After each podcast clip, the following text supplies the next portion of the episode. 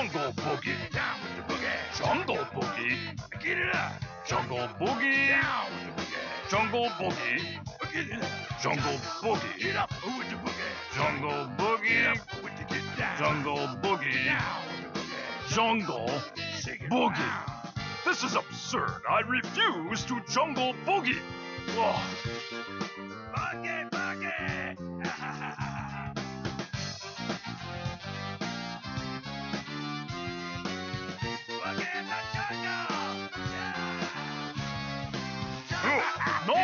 said I will not Jungle Boogie.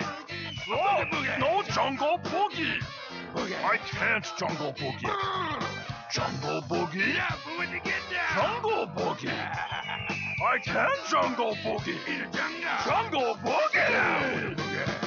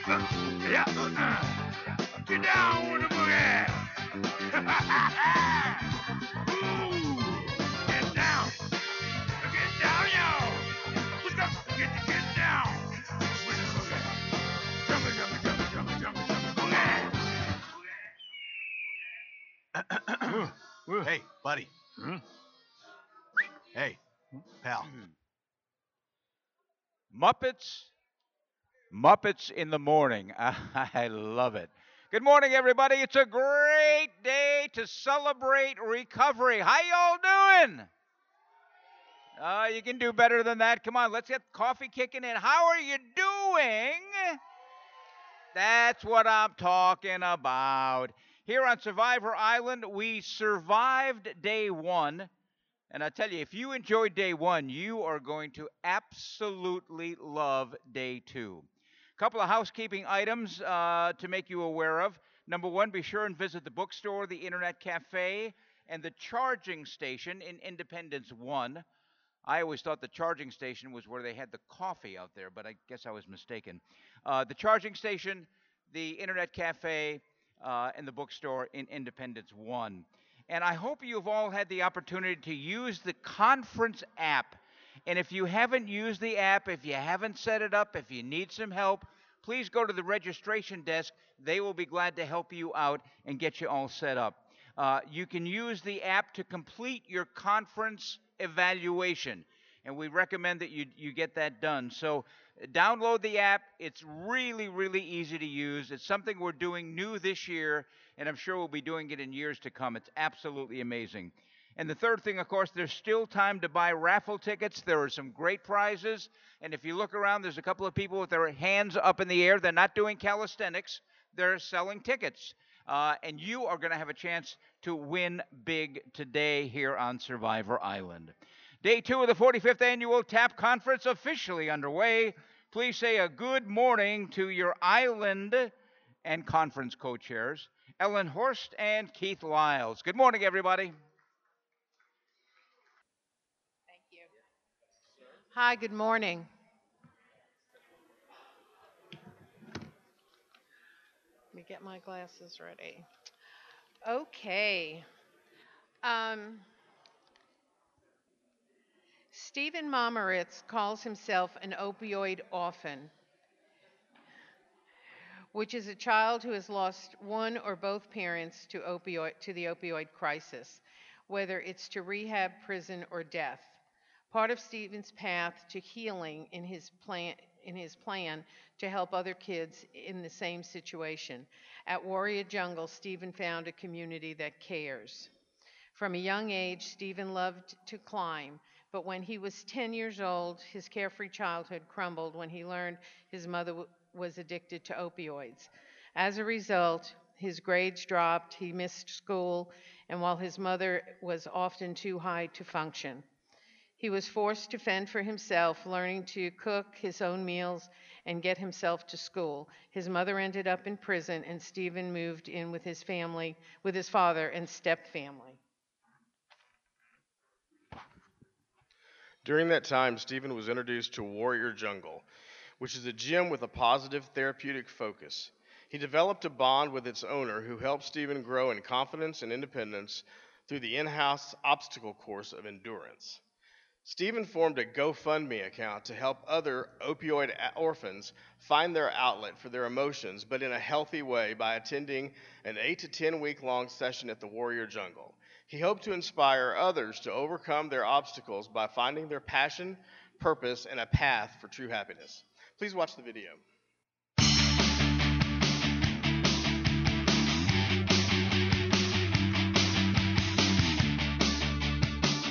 Hi everyone, Stephen Momartz here. I wish I could be there with you at the TAAP conference today, but I'm scheduled to attend a golf fundraiser here in Green Bay. We are working hard to raise funds for a great cause. Here's a little about me. I'm 15, I compete as a Ninja Warrior, and I'm a running back for my high school football team. As you probably know, football is a big part of life here in Green Bay, as it is in Texas. I'm proud to say that we have that in common. It's unfortunate, however, that we also share the burdens of the opioid crisis. I'm here to talk about the children left behind by their parents' addiction. Children who lost a loved one to inpatient rehab, a prison sentence, or an overdose death. No one really talks about the children left behind, or the financial hardship losing a parent has on those left to care for these children. So I felt I needed to speak up and help make a difference in their lives. The mental and emotional toll of addiction can be devastating to a child's development. I know this firsthand. When I was 10 years old, I discovered my mother, the person I loved most, was addicted to heroin. I spent month after month of the next three years in behavioral therapy. If she slipped up or lied, my behavior would change and my grades would drop. After three years, I came to realize that my mother's timeline for healing from her addiction was not the same as my timeline from healing from her addiction. I decided I just wanted to be happy again. That was when my stepmom found something for me to be passionate about. She found a newly built gym in Green Bay called Warrior Jungle. The first day opened, I went to a class and I never looked back. I found a place where I could have fun and be happy. Most importantly, it was a place where I could heal. I found a community of people who supported me and I found mentors to look up to. In August of 2018, we started a GoFundMe page called Help Stephen Mentor Opioid Orphans. In between football, ninja training, and competitions, I did interviews with local TV stations and voiced our message on social media. We soon raised $1,000 to sponsor children for ninja classes at Warrior Jungle. Over the summer, we provided sponsorship for three children at Warrior Jungle. We have some funds available to enroll more children this fall, and we don't plan on stopping there.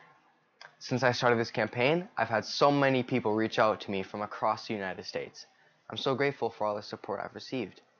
I want to thank the Texas Association of Addiction Professionals for recognizing my efforts and for awarding me with their Grant and Aid Award. I want to thank my father, stepmother, family, and friends for their never ending support. I would like to thank my ninja coaches, the ninja community, and I also want to thank Drew Knopp for being my mentor. Without his mentorship and him providing a space for my passion, I don't know where I would be today. This grant will help so many opioid orphans deal with the loss of their parent. By helping children find something to be passionate about, we can help them find an easier path towards healing. Thank you.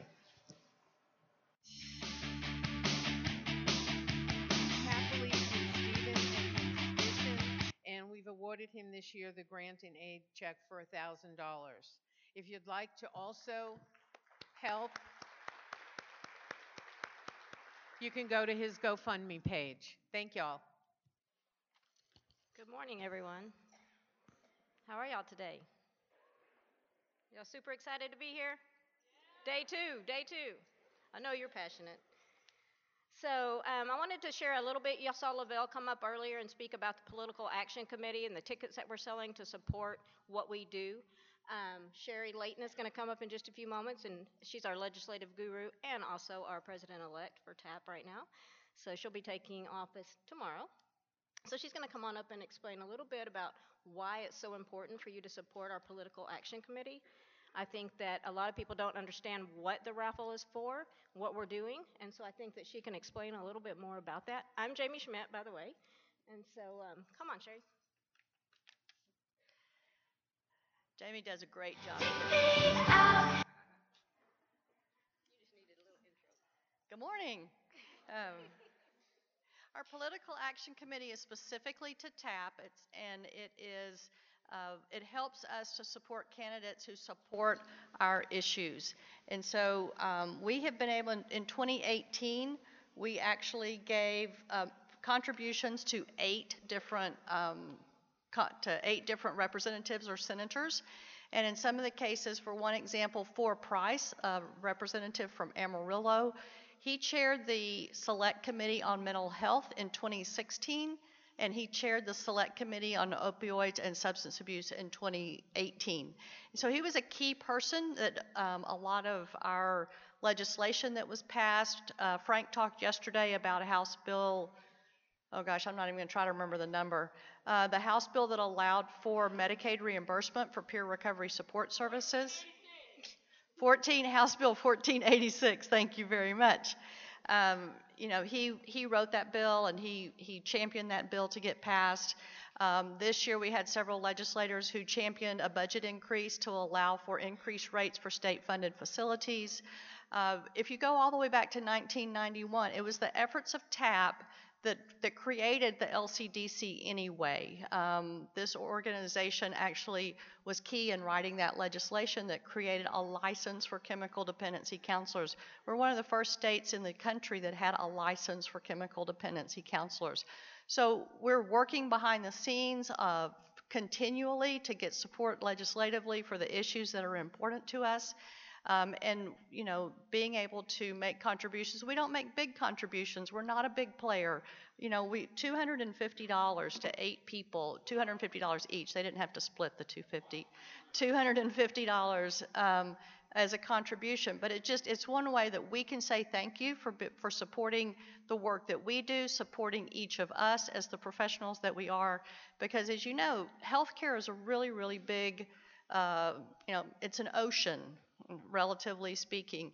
And mental health care, behavioral health care is, is a pond, and, and we're a little tiny stream in that process as substance use disorder professionals. And so we don't have, um, we're a small group, relatively speaking, and we need our champions to work for us. And we're fortunate that we have some, and the Political Action Committee allows us to support those people. Um, the prizes for this uh, for this raffle, we have the uh, there's a the two night stay, including breakfast each day at this hotel that is one of the prizes. Uh, then the hotel donated that prize to us. A second prize is a 32 inch uh, TV. And the third and fourth prizes are registration for the NAADAC 2020 annual conference, which will be held in um, National Harbor, Maryland, which is just right across the river from Washington, D.C and it will be um, the our advocacy and action conference will be attached to that. So there's two opportunities to win that registration. The, you do have to be present to win, but the drawing will be held tomorrow morning directly after the opening keynote address, right outside there in the foyer. So um, please support the PAC. The tickets are $5 each or $20 for five we have to we do have to get your information. You can't just hand us a $20 bill although we'll we'll take your $20 bill as soon as you give us your information. But for legal purposes uh, to contribute to a political action committee you have to fill out this little sh- yellow sheet of paper. So we'll ask you to do that. We'll be glad to take your money and we can take your credit card um, as well. You can also buy tickets at uh, across from the TAAP table across from the registration desk or at the registration desk with a credit card. And then there's several of us that are going to be available in here for the next five minutes uh, to, to sell you tickets. So thank you very much. Thank you, Sherry. Thank you, Sherry, very much. Um, also, how many of you are TAAP members? Raise your hand. Woo! Oh my gosh, that's amazing. Awesome. If you want to join while you're here, it's $50 off. And you can um, register up at the front in the registration area across from the registration table. We have a TAAP table there. It's right beside the NAADAC table. If you're confused about the, the association, NAADAC is the National Association of Addiction Professionals. We are the Texas, the, the, um, the chapter in the Texas area. Some, we're the largest, I think, right, Sherry? We're the largest, um, TAAP's larger than any other state with membership of NAADAC. Oh, California's beating us, so we need more members. Um, so come on over and um, just get a little more information. There's a lot of webinars that you can also attend online through NAADAC, and those are all free if you're a member. So please come on by and just talk to us. So I'm excited to announce our keynote speakers today. Um, the presentation, Opioid Use Disorders, How to Effectively Treat Using, using with Courage, Choice, and Collaboration. We have three speakers today. Um, Dr. James Langabeer. He is a PhD who's a professor of, professor of emergency medicine and biomedical informatics at the University of Texas Health Science Center. He is trained as a cognitive scientist and a, a clinical researcher and focuses on emergency and addiction medicine. He is an associate member of the American Society for Addiction Medicine, a fellow with, in the American College of Healthcare Executives, and the national chairman of the American Heart Association Ambulatory Quality Meeting, Committee. Dr. Langabeer developed a national clinical trial for opioid use disorder called Houston Emergency Opioid Engagement System, HEROES. So that's an awesome name. Um, he is the author of nearly 100 journal articles, including the Journal of Addiction, Addiction Medicine, Annals of Emergency Medical Medicine, and Pediatrics. So we're excited to have you here. Our second speaker is also a doctor, Andrea Yatsco. She is a PhD in CADC, Certified Alcohol and Drug Counselor, yay, and received her doctorate of philosophy in criminal justice from Sam Houston State University. Her undergraduate work at the University of Arizona focused on psychological and sociological predictors of deviant behavior. She spent four years counseling incarcerated populations within the state and county correctional facilities in Massachusetts and spent a year working with families and youthful offenders in the state of Vermont. She is a previous adjunct professor with Becker College and taught curriculum in undergraduate forensic psychology and is currently employed by the University of, of Texas Health Science Center in Houston. She's also working with Heroes and has published in peer reviewed journal articles, uh, including Criminal Justice Review and Child Abuse and Neglect.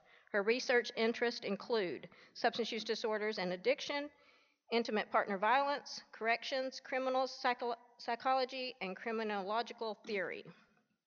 And then several of us met Jessica Yeager at the Texas Recovery Initiative two uh, the last time that we had one. She's a national and state certified recovery support specialist. She has won numerous awards for her work with individuals who have suffered from opioid use disorder, and we're so excited to have you guys here, so come on up.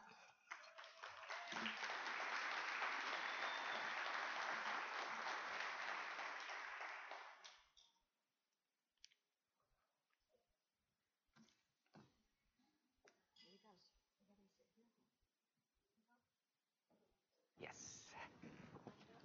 I think so, yeah. Thank you. Thank you.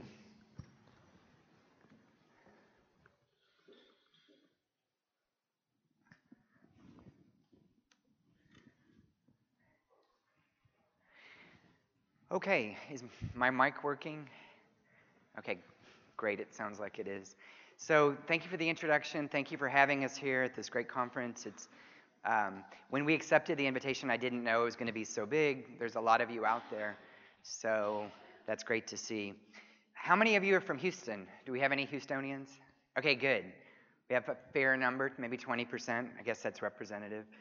Um, we're going to talk a little bit about what we've done in Houston. And in Houston, prior to a couple years ago, it's going to be like most communities around the country where we had to wait for people with opioid dependence and other kinds of drug dependence to come to us. We wait for them to show up into treatment. And in Houston, we wanted to flip that model. We wanted to do something different. We wanted to find them and bring them into treatment. That's what HEROES is really about Houston Emergency Opioid Engagement System. So these were the objectives from what we submitted. I'm not going to spend any time on them. All of these things we're going to cover, though, in the course of the next three presentations. It's going to be myself, followed by um, Jessica, followed by Andrea Yatsco. So all of you, I'm sure, are seeing all the death data that's coming out on opioids. We specifically try to focus on opioids. And there's a lot of talk about CDC saying Possibly the numbers are decreasing in 2018. We might have made a small dent. But I want to point you to the Texas data. This is data from 2014, I believe. Kind of hard to see even for me, so it's probably harder for you. But 2014 to, through 2017, I normally don't keep the regression coefficients on slides, but I just wanted to point them out to you, how to read them. So the first one is on the very top are prescription opioids, and then the bottom uh, line is from illicit opioids or heroin. And what I wanted to point out, and when you add them together, that's total deaths that's occurring, and those are months on the bottom, every month of the year. I just wanted to point out that we're averaging, as you can see, somewhere between, look at the far low, uh, low end in, in 2014, 40, and we're about up to 60 if you follow the trend line. And then when you look at prescriptions, it's even higher. And I kept the equation on the top just so you can see, just so you know how to read these if you don't the y equals, you know, the formula, basically it starts at 65 deaths on the very top, but we're adding about half of an extra person are dying every single month over the last three years, or four years, 2014, 15, 16, and 17.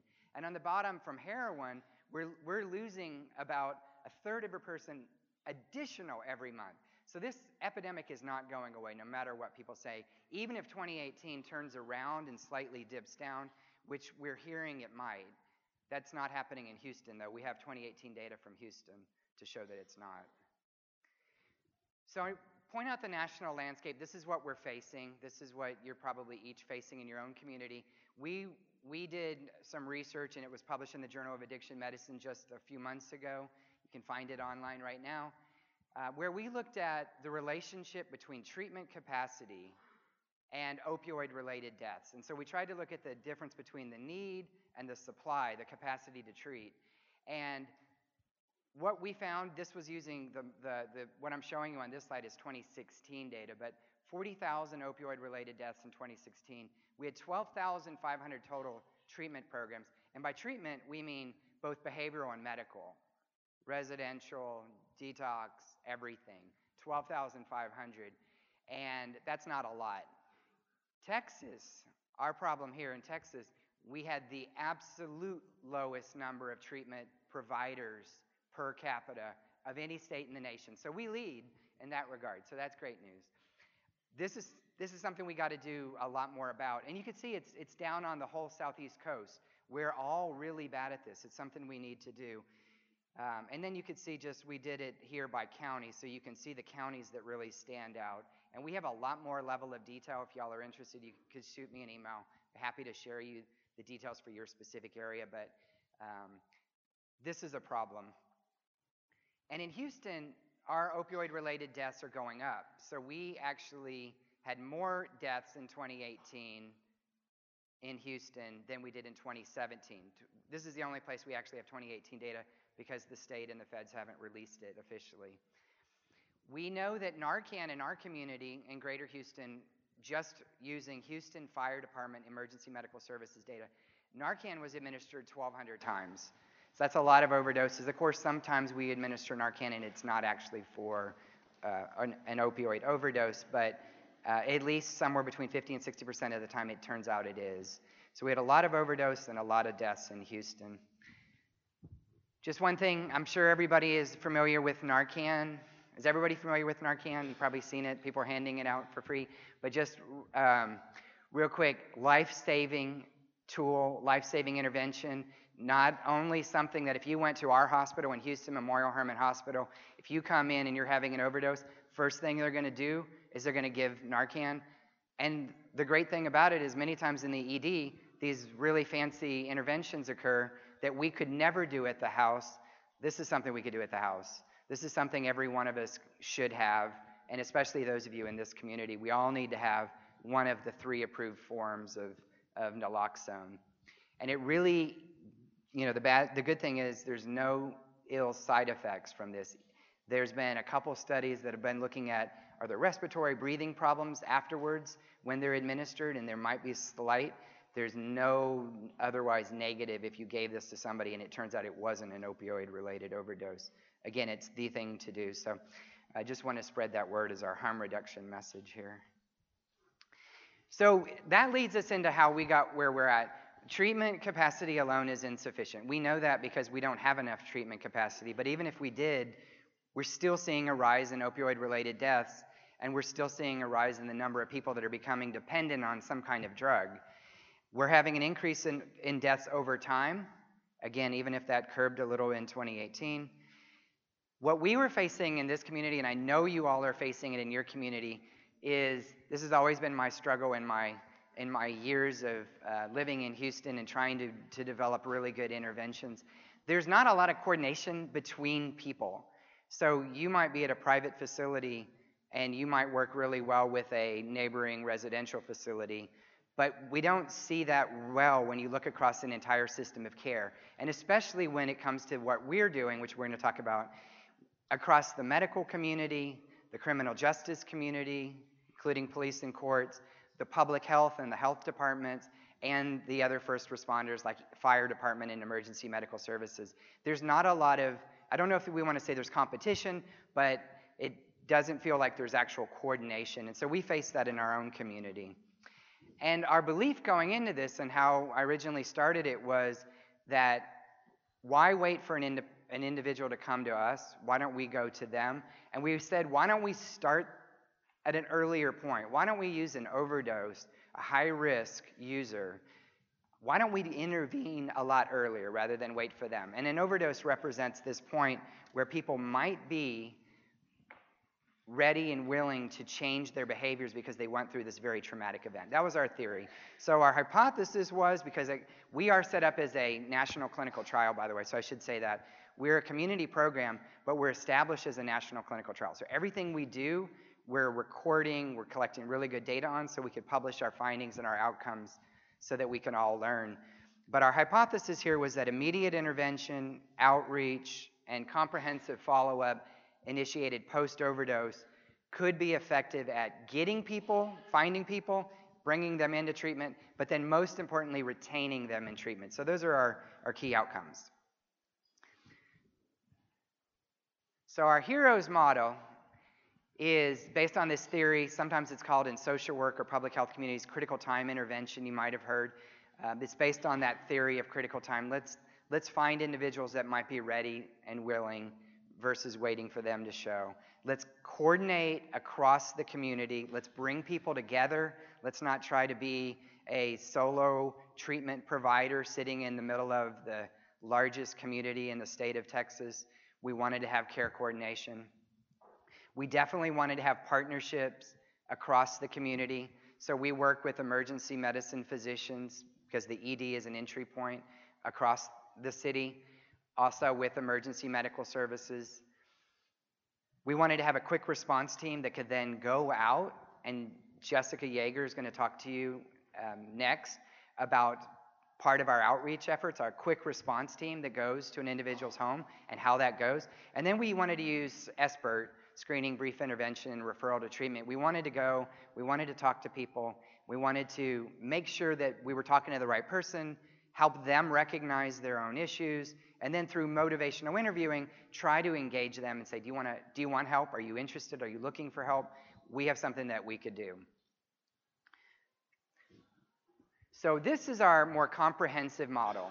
It's not completely comprehensive. We have gaps, and we always are wanting to learn, so we are we're um, wanting to learn from you too what other things that could be built in. We can't do everything though. We're funded basically only on research dollars. So we are a small, lean organization. But our model was based on this four, four cornerstones. One, behavioral counseling. So we want to do we wanted to make sure that we had licensed chemical dependency counselors and other forms of behavioral counseling, and that when we identify people that we could actually provide that. We wanted to make sure that we had peer, on the right-hand side, peer support services. The peer model is, as we have an article about to come out, the peer model is the future.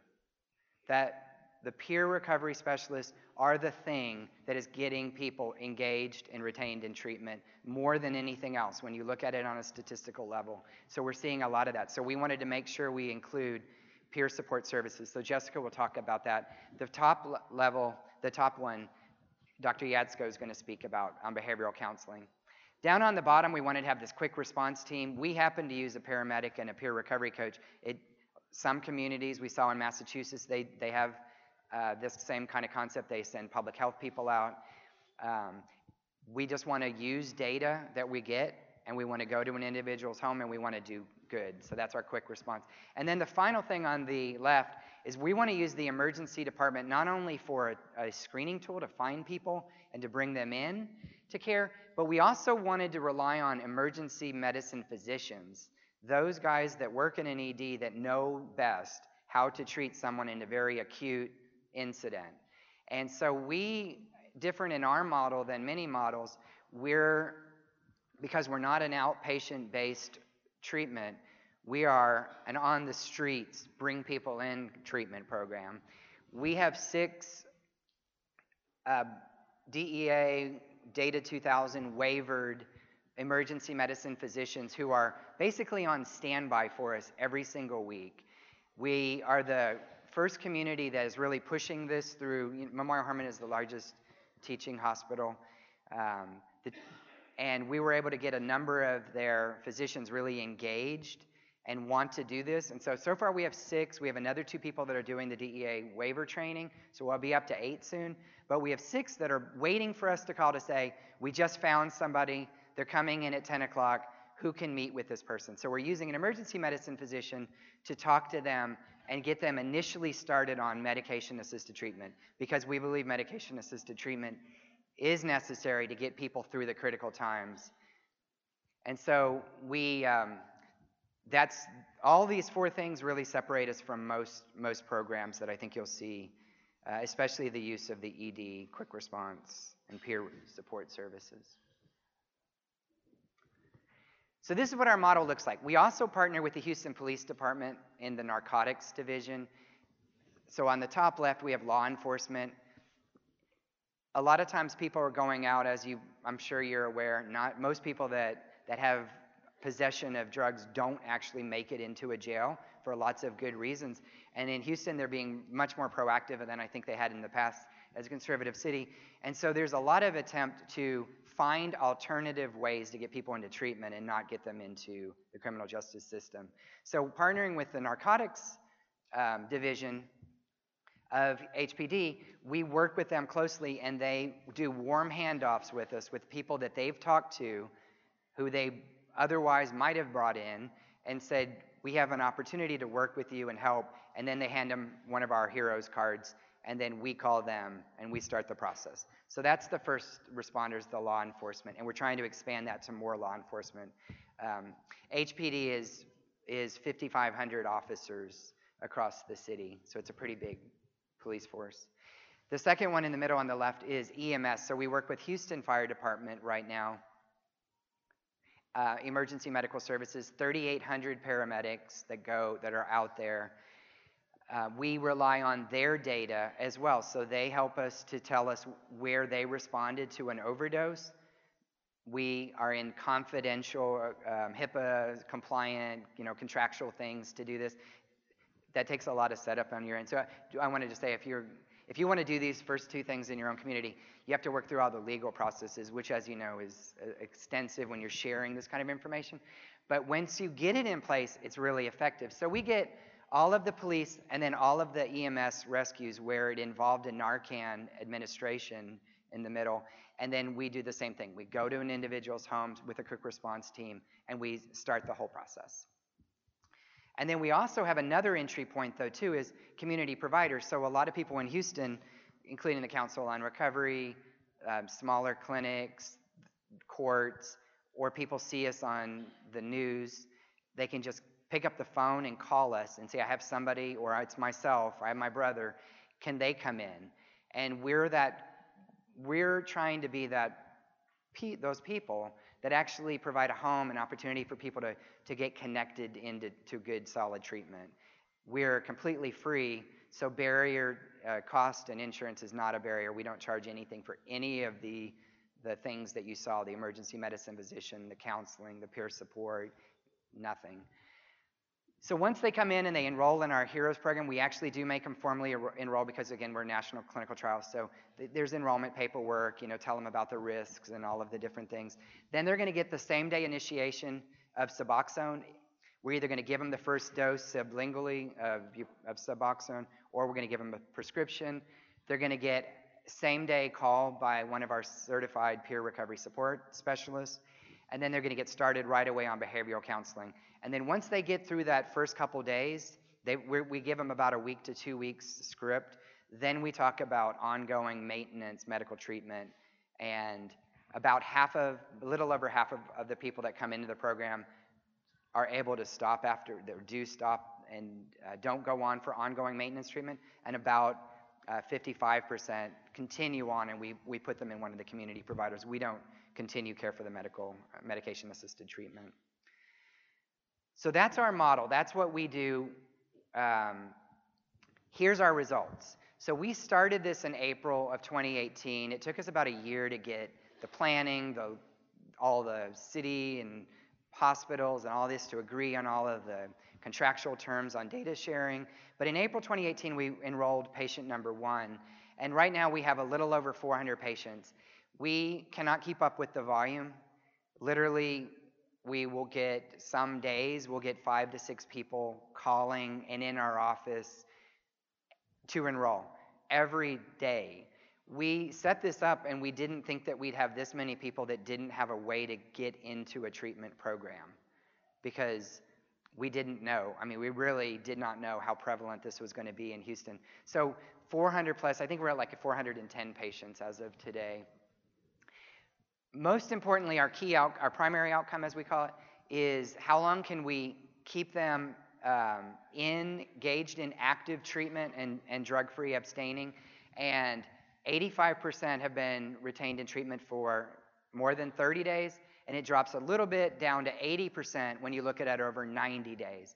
And in 90 days, based on our hypothesis, our, our goals of this program, we're trying to retrain the brain. We're trying to give people an opportunity to get into better housing, better environment, all those kinds of things. So we chose short-term outcomes. We also have a 365-day outcome, but we don't have enough people that have made it through since we started in April of last year um, to report any any numbers there. But really good numbers, and I'm going to compare that to what the kind of national numbers are in a second. And then just why people are getting out. Some people are relapsing and refusing to come back. Um, we have some people that go to jail and they end up getting incarcerated.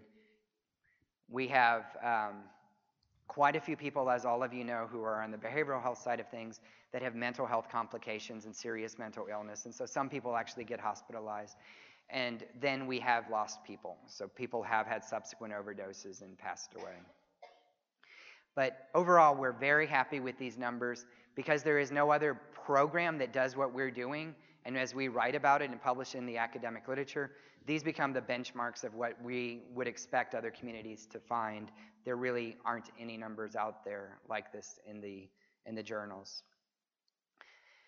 So these are our estimates based on what the literature says, and you could argue plus or minus a few numbers, and it doesn't really matter. These are just ranges. But if you did nothing and you went into no kind of treatment, and an individual basically says, I'm going to cold turkey it, I'm going to sit in my house and do this on my own, there is a 90% chance, 90 plus percent chance based on most numbers, you're going to fall back and you're going to relapse. So a 10% chance of actually staying in treatment. If you get into medication assisted treatment based on the literature that we've seen in the journals, it can range from 40% to 60% basically in terms of what people are reporting on their individual. Um, we just put 50% here. So you have about a one in two chance of relapsing and uh, falling out of recovery with medication assisted treatment only. MAT plus behavioral counseling, this is a more controversial one because some new articles are coming out, new research that says um, even though theoretically, according to SAMHSA, the definition of MAT includes behavioral counseling, it's really not always provided well. So we kept it separately. And some of the research that's coming out now is a little bit questioning the incremental value of counseling over MAT. I don't want to get into that because I firmly believe, we believe, medication plus behavioral plus peer support plus immediate access to treatment saves lives. But it'll go up. So like 65% chance. What we're establishing here with our with our work in our first year and a half is that MAT plus counseling plus peer support plus this ongoing daily follow-up that we do. We track people until they drop out or, or they die, and we want to know what's going on. We track everything that goes on with them. So people are calling all the time. And we have about 85%, as I just reported. So this is what we want to do. We, what we want, obviously, everybody in this room, we want every patient that we work with to be saved. We want them to get into treatment, stay into treatment, and be drug free for the rest of their life. And so there's still, even with what we're doing, there's 15 plus percent that's not explaining what's going on. So there's a lot of room to add components of an intervention and, and do even more. And so that's what we're always looking for. How can we do this better? But this is where we're at today. So, just last slide for me before I hand it over to our. Oh, Google Maps talking. I was like, do you hear that or is it in my head? Somebody's already planning their exit out of the conference room. How do I get out of It's just those back doors.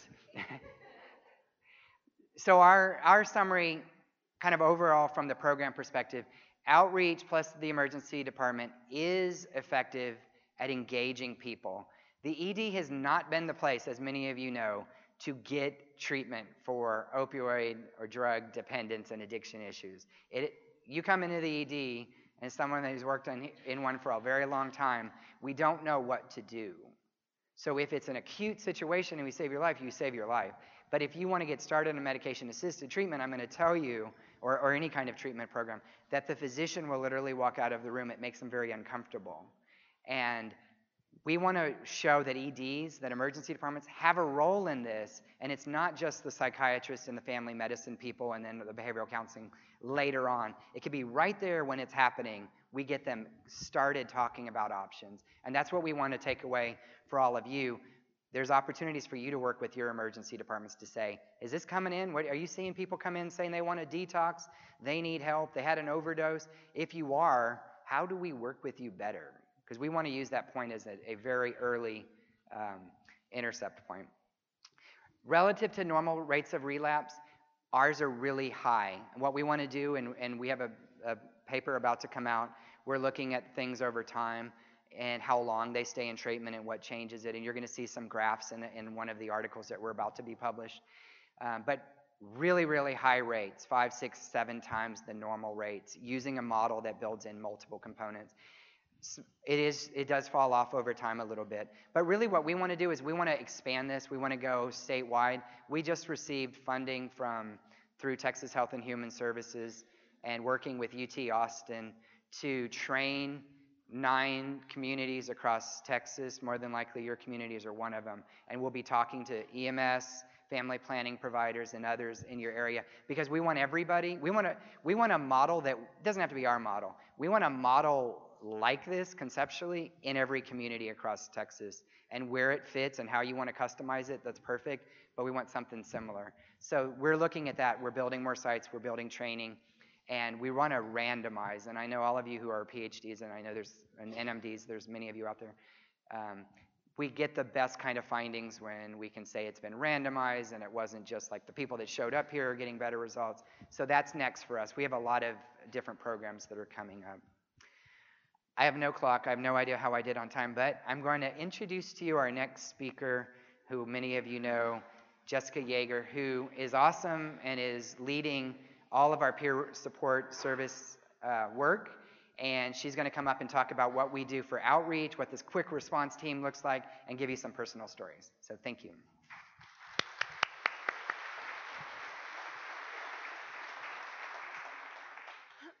Can you guys hear me? Yeah, I can hear myself. Okay, good morning, family. Um, I'm Jessica Yeager. I'm a peer recovery support specialist through the Houston Recovery Center, partnered with UT Health on the HEROES program. Um, I'm also a STAR Drug Court uh, graduate and alumni, and um, most importantly,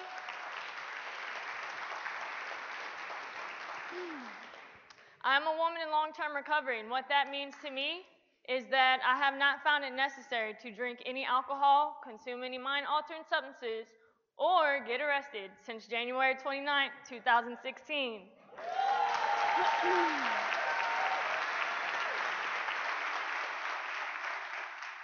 So I really want to just say thank you to Dr. Langabeer because this is the first program I've ever seen where doctors are actually taking initiative to understand people like me.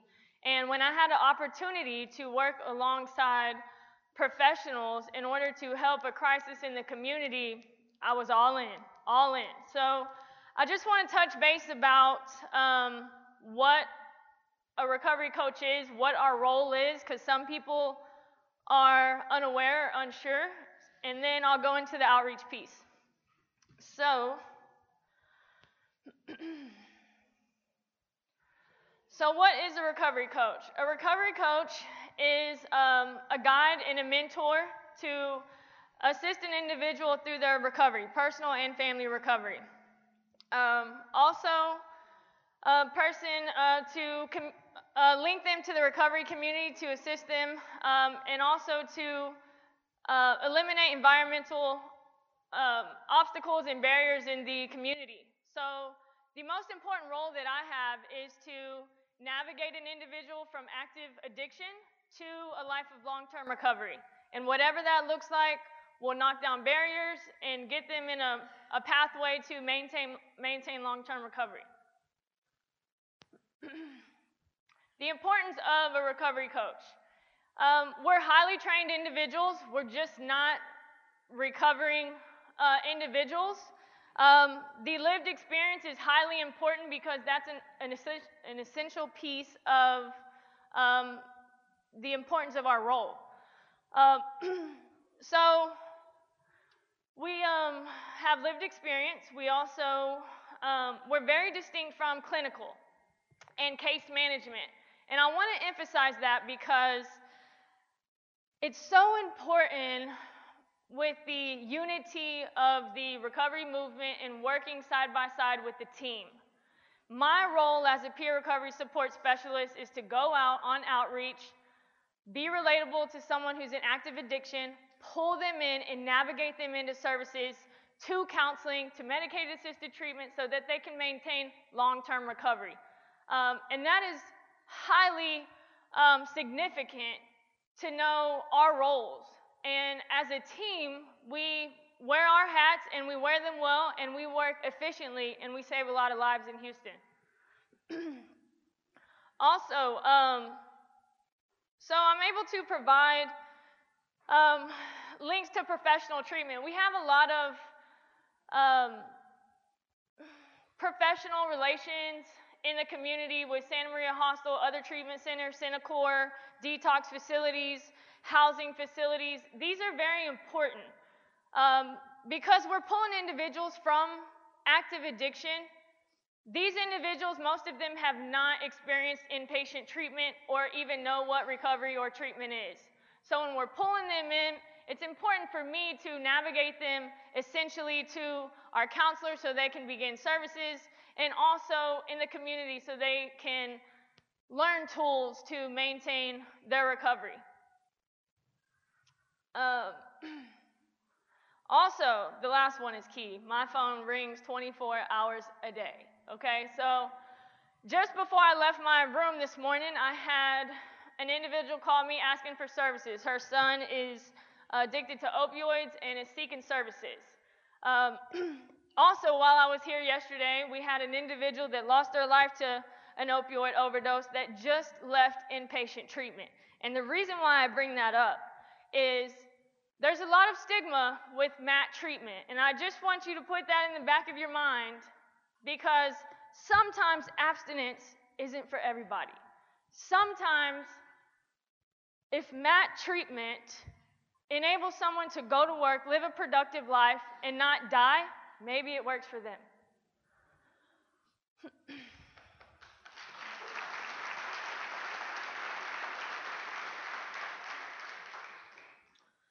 And um, just on that note, you know, I can be a powerful advocate, so I'm going to try to stay in my lane today. But uh, it's I'm sensitive because I deal with these individuals in their worst case scenario. Literally last Tuesday, I went to a house. It looked like a complete uh, abandoned house. Nobody could ever live there. There was a blanket as the door. But I proceeded to knock. Anyway, okay? Um, and I found some metal piece out there in the yard that I could knock on. And here came this person out of the house. And she just so happened to be someone who ran from state jail um, and was seeking services. And because I am a Star Drug Court alumni, it put a little bit of hope in her that I could show up and say, Look, I was you. So let me help you. And she showed up in our office the next day. but it, it's just huge to, to leave options for individuals. So, um, a little bit about uh, support specialists is that um, we help individuals overcome obstacles. That's a huge piece. And, and what I mean by that is, um, through my lived experience, I've had many obstacles with uh, family court, criminal court, and through my own personal journey, I have created several uh, reports and bonds with judges, DAs, you name it. So I'm living proof we do recover.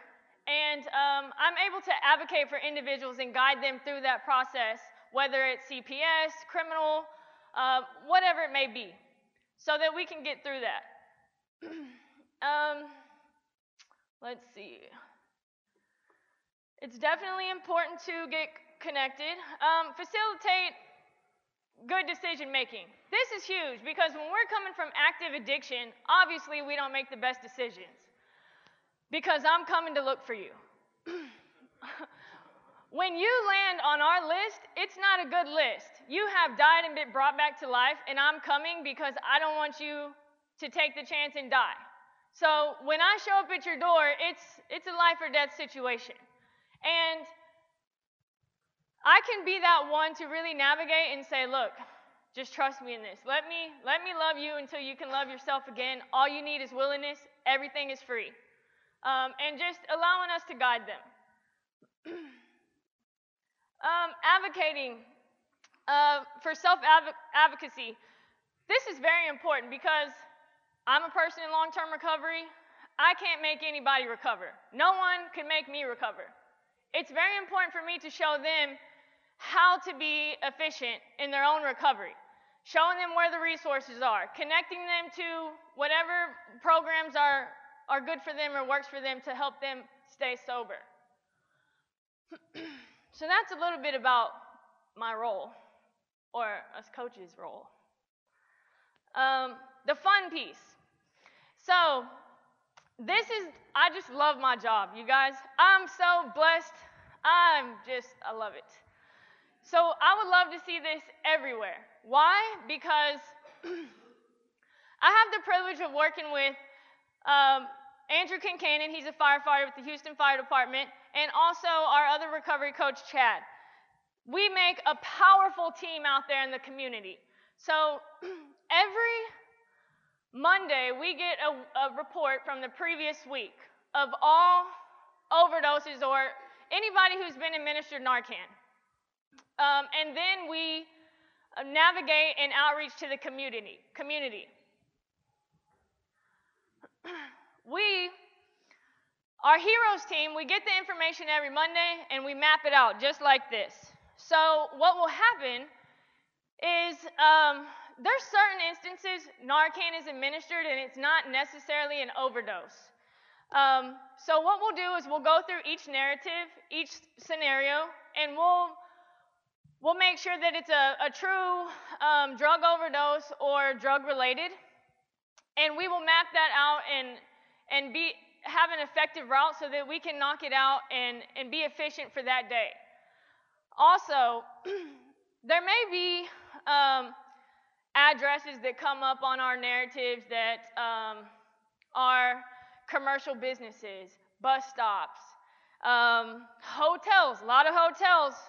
Um, but most importantly, we make initiative to tackle exactly where we need to go efficiently. And this is a, a pretty simple map, but there's times where we have people all over the place, all the way up towards uh, Porter and to the northeast side, many places. Um, and this also shows us where the most overdoses are happening. For myself, I visually know, I know what neighborhoods are getting high the most and where the dope's at. I know all this, right? So my individuals can't tell me um, otherwise because I see this every week. And um, there's several situations on outreach that make me so grateful to be clean and sober. I cannot express that to you enough. There is a need so bad out there. And this isn't just affecting opioid users. Cocaine, methamphetamines, young kids below the age of 18 are um, taking Xanax that are counterfeit and laced with fentanyl and dropping dead. There are um, many people that I come across that say, I'm not an opiate user, but their drugs were laced and they had no intention of dying and being brought back to life, but this is happening, happening often. and it's hitting schools as well. So when that happens, I feel necessary to go speak with that principal sometimes. um, so this is going to be a little brief video. Can I just click it? So you guys can see us in action. Opioid crisis in Houston knows no.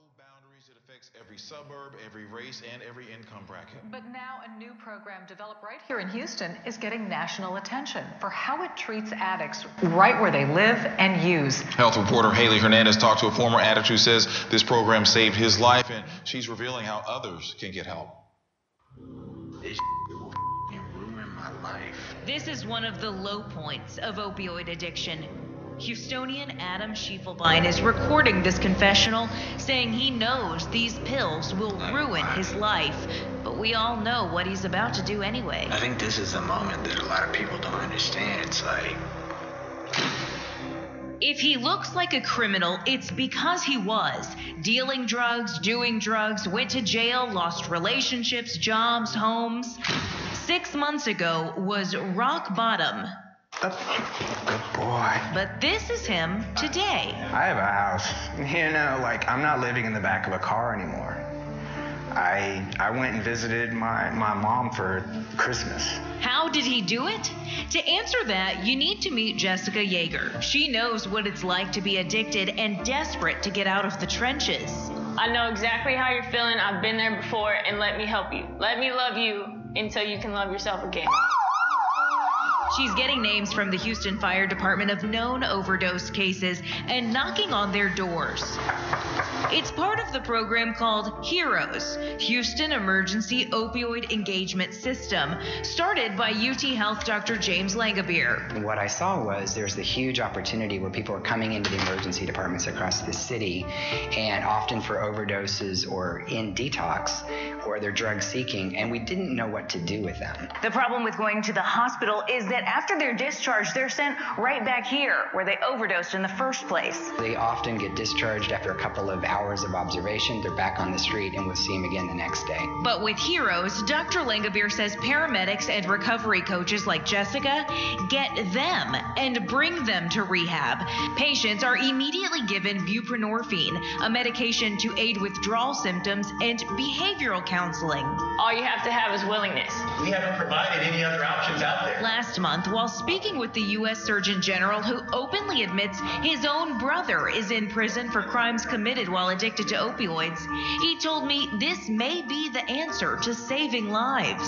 It really is a best practice, and I'm glad to see folks are using it in Houston. Dr. Langabeer says one in three patients they approach agree to join the program. Adam still can't believe how quickly it helped him change his life.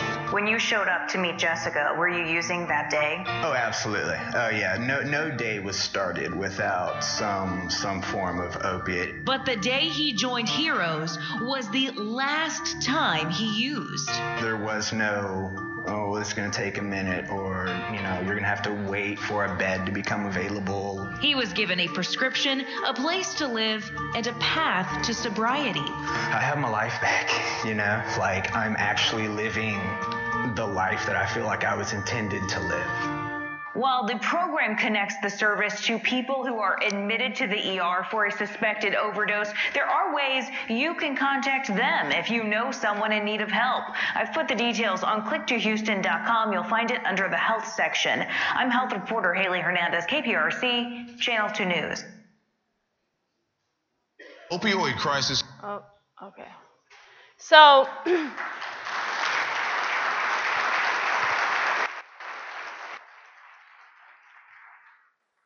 thank you guys. Um, Adam, he was living in the backseat of his car. He actually posted a post on a recovery coach resource Facebook page and said, "Hey, I know this guy. Um, he's about this old. He's, you know, describes this individual." So I jump on there and I say, "All right, have him call me." And uh, there's this delay, you know, and finally he's like, "Well, my friend, da da da." And uh, so he finally calls me and he says, "Okay, it's me." And I said, "All right, come to the office." Just like that, we had him um, see, seen by a doctor, started uh, buprenorphine, Suboxone. Um, I was able to navigate him into uh, sober living that same day so that he could adjust from active use to the Suboxone.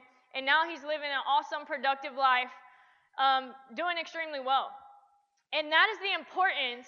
Um, I can't express to you enough the need for resources for those that are on Suboxone.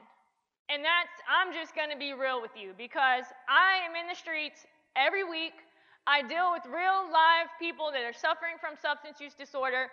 And if we do not navigate resources for them, the, the longevity of long term recovery is not going to exist. If anybody's in recovery, we need to, we, we have to have a safe environment to grow. We can't just be given medication and saying, good luck. It doesn't work that way. But there's huge barriers for me as a peer specialist because, oh, we can't take them. They're on MAT. We can't take them. We can't take them.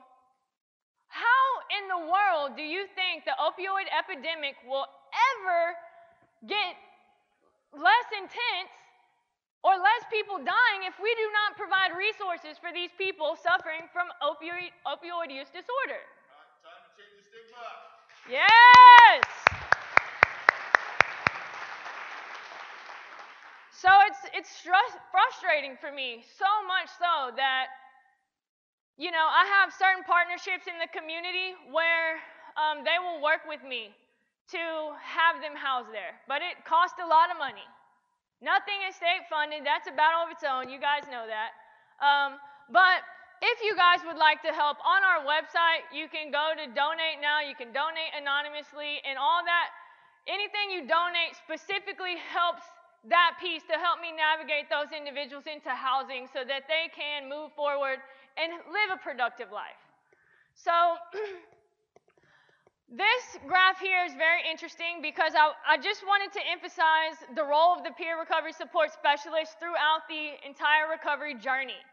So, we work with the individual from the moment I find them um, on outreach and active addiction to their utmost success story and they're happily ever after having kids and in college or whatever they choose to do.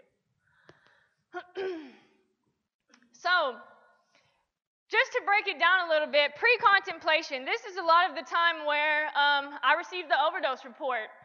This is when um, an individual has escaped death, you know? And, and the sick mind tells us, well, I didn't die, I can do one more. Um, so, contemplation. When we show up at your house, knocking on your door, well, obviously, I, I think I might have something going on if these people are knocking on my door saying, you need some help because you just died. uh, preparation. At that point, when we are with the individual in their home, and the most awesome piece about being a peer is I can read right through them. And a lot of times they'll tell me, oh, well, I just took one Tylenol 3. Well, I've took a lot of pills in my life, and um, that's not going to kill you. So, you know, honestly, they, they get real and they say, okay, I have a heroin problem, and I'm so thankful you showed up at my house. Please help me. And um, it's so beautiful to see, to be able to help people instantly. I mean, instantly. And it's just beautiful God, God thing. Anyways. Uh, um, okay, so action.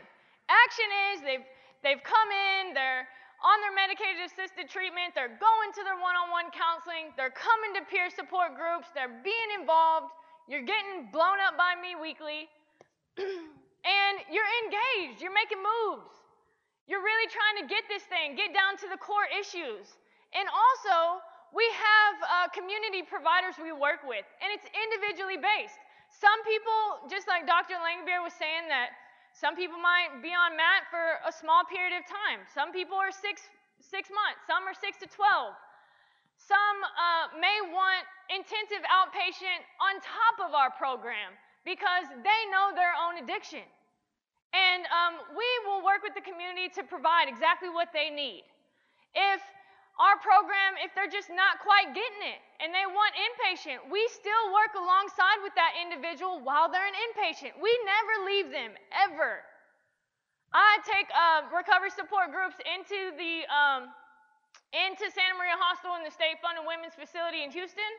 Um, I also take a peer support group into Angela's house in Houston. Those individuals come straight from prison to Angela House. uh, maintenance. So, staying plugged in is essential. Practicing skills, coping strategies um, to maintain long term recovery. Obviously, they told me one thing is that I had to change everything, or one thing, and that was everything, right? So, in the beginning, that seems overwhelming for some, but you know, um, we take it day by day and um, just staying plugged in and, and keeping individuals. If we see someone kind of slipping back, you know, I can say we have a team that works in unity. There's nobody siloing in the heroes. We are a, a family, a team effort. We're about saving lives. And if I don't answer, if the other coach doesn't answer, Andrea will answer, Simone, somebody's going to answer. so, I did not mention relapse on this last stages of change. and that's controversial for some, but as a coach that's so passionate, I want to try to uh, really emphasize all the tools and everything you need so that doesn't have to happen. But reality is, it can be a part of recovery, and sometimes that does happen. And it doesn't matter where you're at. If you're actively using, if you're 10 years clean, I'm going to meet you where you're at. There's a no judgment zone at all here. So there was a study done and uh, on peer support, and it showed that individuals that rela- relapsed, um, over 77% of them reached out to their recovery coach other than a counselor or a sponsor. And that's huge. That's over three fourths of the, you know, it's huge. And so that's why we're so effective. I literally can uh, reach out to Andrea or, or other counselors on our team, and we work in unity. like a fine spinning wheel or whatever you want to call it. Uh, when an individual is struggling, I can reach out to my team and we work efficiently in getting them plugged back in. Um, also, the length of time um, of not returning or returning to recovery, 62% um, returned in a month or less, and 15 in four or more months. So, with peer support, six months or less, those individuals, if they slip up, come right back. And I can tell you that from experience. There have been individuals who ended up on my report that are already enrolled in Heroes. They get um, in that mindset of, I got this. The ego starts playing, I'm running the show, and boom. the, you know, but the thing is, I still go to their house and I say, I love you, we're here. We're not here to judge you. Come home, go to counseling, call your counselor. um, okay, so there's some positive effects to um, for recovery. A coach um, is a reminder of how they were in early recovery, provides a sense of purpose in giving back for the recovery, knowing that, hey, if she did it, I can do it. Um, emphasizes the importance of working in their own recovery and self care. I emphasize all the time that I'm one bad decision away from changing my clean date. I'm no different. um, strengthens their personal recovery capital, increases empathy for peers, and also, very importantly, um, enhances openness to different pathways other than 12 steps and abstinence.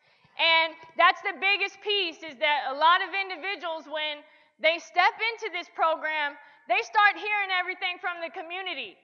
Oh, you're not sober. you're, that's just a crutch. How's that? All this crap. Ugh, it's frustrating.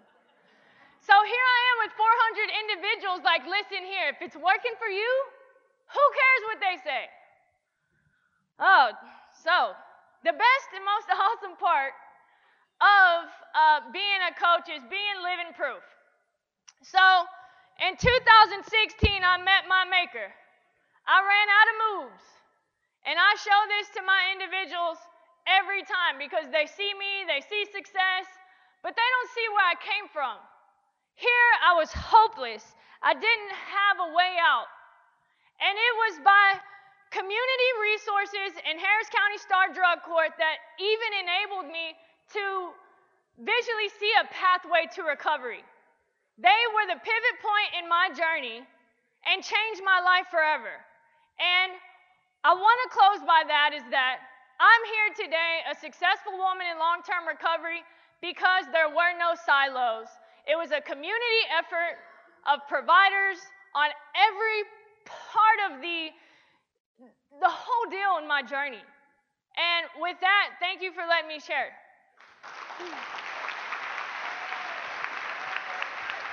That's.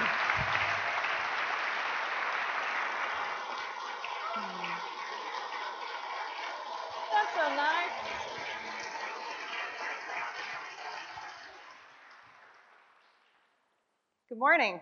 In hindsight, I should have gone before Jessica because the bar is so high now.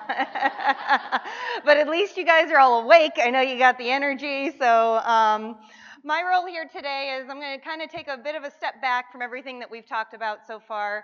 So, we, we've talked about the model, we've talked about kind of some of the, the rationale behind why we've started the things the way that we have started them. And I want to kind of build some of that psychological, um, some of the criminological, some of the pieces that um, also are driving what it is that we're doing, and also talk a little bit about our partnership with the uh, law enforcement Houston Police Department. Um, so, starting off, for those of you um, in this field, most of us know stuff like this, but um, motives for using substances in the first place. And I think this is very important. So, that idea of early use is usually based on the pleasurable effects. It's fun, it's exciting, it's new, it's novel, my friends are doing it. Um, there's not a lot of consequences yet, you know? And then continued use, it, it switches gears a little bit. And so now it's using because you're avoiding the negative effects. And so it was really nice to kind of be checked out from reality and not feel for a while. Um, I don't want to be in withdrawal. I know that that's going to feel really rough. Um, so that continued use now is more of an avoidance of the things that we don't want to deal with anymore. And then in later addiction, we know once it's really kind of, you know, stuck its heels in and, and got stuck there, it's now using despite the effects. And so it's no longer because of something it's giving me, it's because I don't have any other choices left. And so it's it's used that term, you know, hijack the brain. It's taken over our ability to look at things rationally, to look at things in a way that makes sense to an outsider or a non-user. And so it's that idea of you like the drug less, but now you need it more. And I think the video that we had showed from that news clip, um, Adam's own personal, you know, chronicle that he was taking pictures and videos of, he sat there and he talked about that and he said that, you know, I don't want to do this, I don't like this, and I have no other choice left. And that really highlights what it is to be at that point where it's no longer casual use, where it's no longer de- dependence, but it's actual addiction at this point. Um, another way to kind of visualize it, so any of you that are interested in how the brain works, so dopamine in the brain um, is one of the main chemicals that's associated with using substances. Um, it's the feel-good chemical. It makes us, you know, when we're happy, it's, it's something that, that feels good. And so if you're looking at this graph here, you kind of have this first spike up here. First time you use a substance, that dopamine is through the roof. It's higher than anything else that you're doing. It's not, you know, it's much better than, you know, food, sex, relationships, all these types of things. It's just off the charts. And then what's interesting though about it is after you have that first use, your brain doesn't go back to what we would consider that normal or common or average level of dopamine. Think about it in a way if I come home every night from work and somebody has grocery shopped and cooked me dinner, I didn't stop for fast food on the way home. I didn't go to the grocery store. I stopped doing that because every night I come home and someone's done it for me. That's how your brain's dealing with dopamine. So if you've artificially created that spike, your brain stops doing its job. It's like, I don't have to do that anymore. It's not important. And so it tanks and it goes, you know, uh, approaching zero. And we don't like that feeling. Lack of the feel good chemicals isn't fun. And so then there's that second use. And then over time, you kind of build this tolerance. You're never going to create that, that first spike ever again because the novelty is no longer there. Your brain experienced something for the first time, it can't do that again. And so, understanding that piece, when we talk about chasing that first high, there's actually a biological component that goes along with that. You can't ever recreate something new because you've already experienced. And so, you're chasing something that biologically you cannot recreate again. And so you're in this level of tolerance, you're not getting as much out of it, you're having to use more to try and create what's next. And now you're using just to feel almost normal, just to be able to function in your day to day. And then you're using to be 50% of like, well, I just don't want to be, you know, feeling as worse as it could be. And so ultimately you're in this situation where you're just trying to avoid the quicksand. And there's an analogy here of if I'm running through the jungle and somebody's chasing me and I know they want to kill me, and I fall and, and end up in this big pool of quicksand and I'm sinking, and I know the quicksand's gonna kill me, but there's a person on the on the side who also wants to kill me. They're going to throw me a vine. That vine's going to be covered in thorns and it's going to have animal waste and, and dirt and all this stuff. And if I grab it and wrap it around, I know it's going to cut me. I'm going to bleed. It's going to hurt. Um, it's going to get infected. And even if I make it to the shore, there's still a person there that's trying to kill me.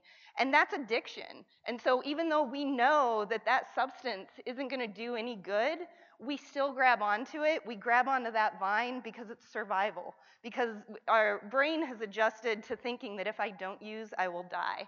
And I have no other choice but to grab that vine, pull up to the ledge, and I may or may not even survive it once I get there. So, when we talk about motivation, a lot of our model is built on motivation. Um, it's different for everyone, it's, it's shaped by events, um, things that are going on around you, intrinsic and ex- extrinsic. So do I care because it's my values, it's things that are important to me, or do I care because it's it's praise, it's fame, it's money, it's something coming from outside? What's important here is it's not the actual event that motivates, it's the perception of the event. And so all of us perceive things differently. The things that I want and motivate me to do things are, are different than maybe what motivates you to move forward. So, when we're talking about motivation when it comes to substance use and treatment, we want to be mindful of um, that that's different for everyone. So, everyone has kind of that, those different drives of what's going to get them there. But there are also some patterns in that of, of seeing what types of things do motivate. And usually it comes down to that idea of a recognition of a problem. And so usually something is going on. When things are going well and there's no consequences and I don't have to deal with any pain, I'm going to keep doing what I'm doing. But once I get to a point where there's some consequences, there's some pain, there's some things that I didn't anticipate, well, now all of a sudden maybe I'm starting to evaluate of like, huh, this isn't as easy as it used to be. This isn't as fun as it used to be. Now I'm having to deal with all this other stuff. And so, this idea of things getting to a point where it's uncontrollable, sometimes we call this rock bottom, sometimes, um, you know, we just get into this place where it's that loss of control that can be an eye opener, you know? So, the little light bulb up there of like, huh, this isn't working anymore. What am I going to do with that? And so, to kind of bring that back to what our model is based on, we're basing that on periods of crisis motivation. So if I end up in the emergency department, if I've got Jess and our paramedic knocking at my door, if the police department's knocking at my door, talk about loss of control and that idea that things are getting a little out of hand. And this isn't what I signed up for. This isn't what I was expecting. And so when we talk about motivation being paired with these types of situations, it's very real because now something's no longer working. And now I might see that, and now I might be open to doing something different and going into treatment. And so I want to give a little more of the background of kind of the overlap with crime and substance use, um, since I'm going to be talking about our partnership with HPD. So we know that substance users commit disproportionate amounts of crime, and that criminal offenders are disproportionately likely to use substances. Some broad numbers here 80% of uh, incarcerated individuals um, are there as a result of alcohol or drugs, either directly or indirectly, um, based on the lifestyle that they're living. 60% test positive for substance use upon arrest. So, at arrest and booking, and they do a screen, more than half of the people are registering as someone who's struggling with substance use. And if you want to get clinical, at least 50% of incarcerated individuals would meet that criteria for a substance use disorder and are clinically addicted. Um, any of the criminal justice folks here are going to recognize this as our age crime curve. And what this is looking at here is kind of your rates of criminal behavior and then the age of the lifespan across the bottom. Obviously, it doesn't go all the way up. Um, the very top line that goes kind of up during the teen years and then it kind of starts to come down in like early to mid 20s, kind of starts to level out. Those are your average rates of criminal behavior if you look at our national population. And if you think about it, you know, just from your own experiences, teen years, adolescence, it's when your brain's still developing, you're making some choices, you're trying to really understand how the world works. Um, and then a lot of people age out of crime or mature out of it or figure it out and don't engage in it anymore. But there is a, a, a criminologist, Terrie Moffitt, who decided that that one average curve wasn't capturing the whole picture and wanted to look at um, some of the different clusters of people. And rather than saying we're all in the same box, there might be something different going on. So you'll see another kind of short up spike and quick down. So um, these are your adolescent limited offenders. And so these are your teenagers hanging out with friends, making some bad choices, peer pressure, they do some things, but then very quickly they realize that's not working, let's not do that anymore, and they get right out of it. And so those who, you know, engage in that isolated delinquency when they're young, they get out of it and, and they desist from continued use. Um, now you have your lifetime persistent offenders. That's your line on the bottom. So it kind of is a little slower to increase and then it kind of hangs out there, and then it never really dips all the way gone. And so it's, it's still there, and it's just ongoing. Like there's no in and out, I figured it out, it just continues on. And the biggest difference here is substance use.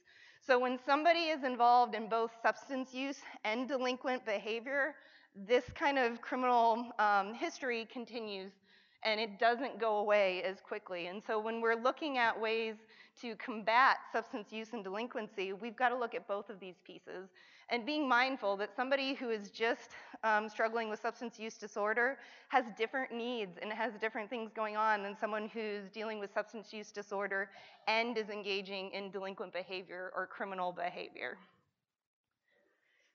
So when we look at kind of the model, and we've, we've touched on this a little bit, the idea of uh, justice involved intercept opportunities. And so there's lots of places where we're building in programs to try and get people, um, you know, screened and assessed throughout the criminal justice process. So sometimes it's happening at arrest and booking, and they're doing some screens there. They're figuring out what needs are, are there for someone, or when they're initially detained. Could happen in the courts. It could happen once they're incarcerated. Um, it happens when reentry is about to, to come up, so they're getting ready to be released back into the community. What are we doing with them? Where are we referring them? What's that continuum of care look like? And then your community corrections, so people on parole and probation, you know, so you've got all these opportunities to, uh, to potentially provide care. And what's changing and what our model is looking at is finding basically a new first intercept. So intercept zero here. So rather than waiting until they've been formally introduced into the criminal justice system, providing an opportunity to have them like deflected entirely away from the criminal justice experience. And so, not officially booking them, not officially putting them through this whole process, not waiting to provide care and treatment, but doing it from that very first interaction. And so, our partnership with uh, the Houston Police Department is based on this idea of it's possible for a law enforcement or a first responder to show up at somebody's house to have that conversation and to decide, hey, this isn't something that needs to be arrested and just locked up and throw away the key. This is something that we can do something about. And as an officer, I know the resources. I know heroes exist. I'm not just like, hey, you should get some help. Here's some hotline numbers. Good luck. I'm saying, hey, I know someone that is actually capable of helping you today. Like, let me connect with them. Let me get them on the phone. Let's have a conversation.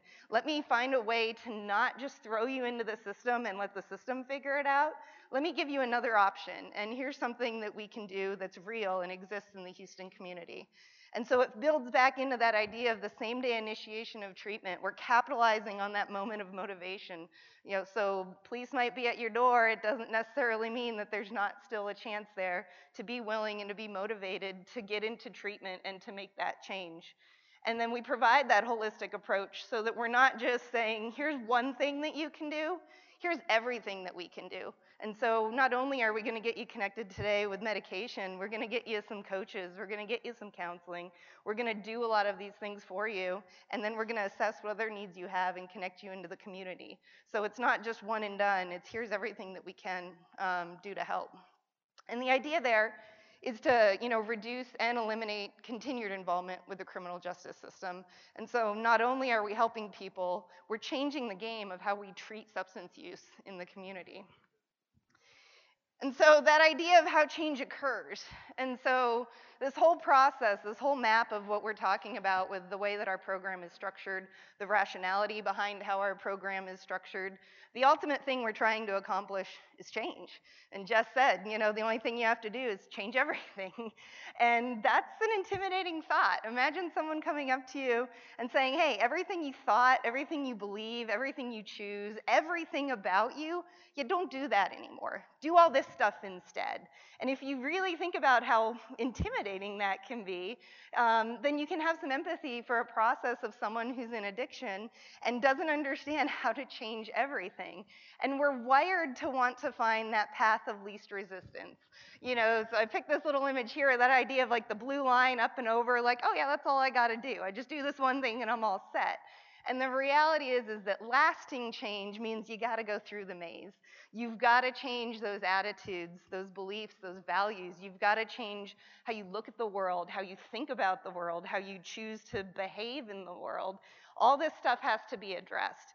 And the medication's not going to do that for you. So even though the medication is going to help stabilize, it's going to get you out of active use, um, it's going to give you some of that hope of, hey, I don't have to wake up and just feel miserable every day. Maybe I can wake up and feel okay and do the things that I'm supposed to do. Um, then we can start doing some of this work. And so we've incorporated ongoing counseling, um, a clinical component into the HEROES program because we know that that's where the real change happens. Getting you, you know, having Narcan save your life, getting you connected to medication, these are all important steps. And the real treatment is that hard work of learning how to go through the maze and having someone help navigate, having someone to sit there and, and get into, you know, your history and what you've been through and your experiences and how do you take that and change some of that. Um, so primarily, you know, we're looking from a cognitive behavioral standpoint with our therapeutic model, and it's based on that idea that we have to change our thoughts to change our behaviors. But we also don't limit it just to that. We know that general cognition therapy, how the brain works, helping people understand that is important. We absolutely include the idea of trauma informed care into what we're doing. We know that the majority, if not all, of the people that we're treating have a history of trauma, and we don't want to undermine that. We, we want to find a way to help treat that. Um, you know, we embrace humanistic approaches. We embrace a lot of, you know, motivational interviewing, these types of things. So it's not just one thing. It really is individualizing that treatment to whoever it is that we're working with because they're all going to come with different backgrounds and different stories that we want to help figure out.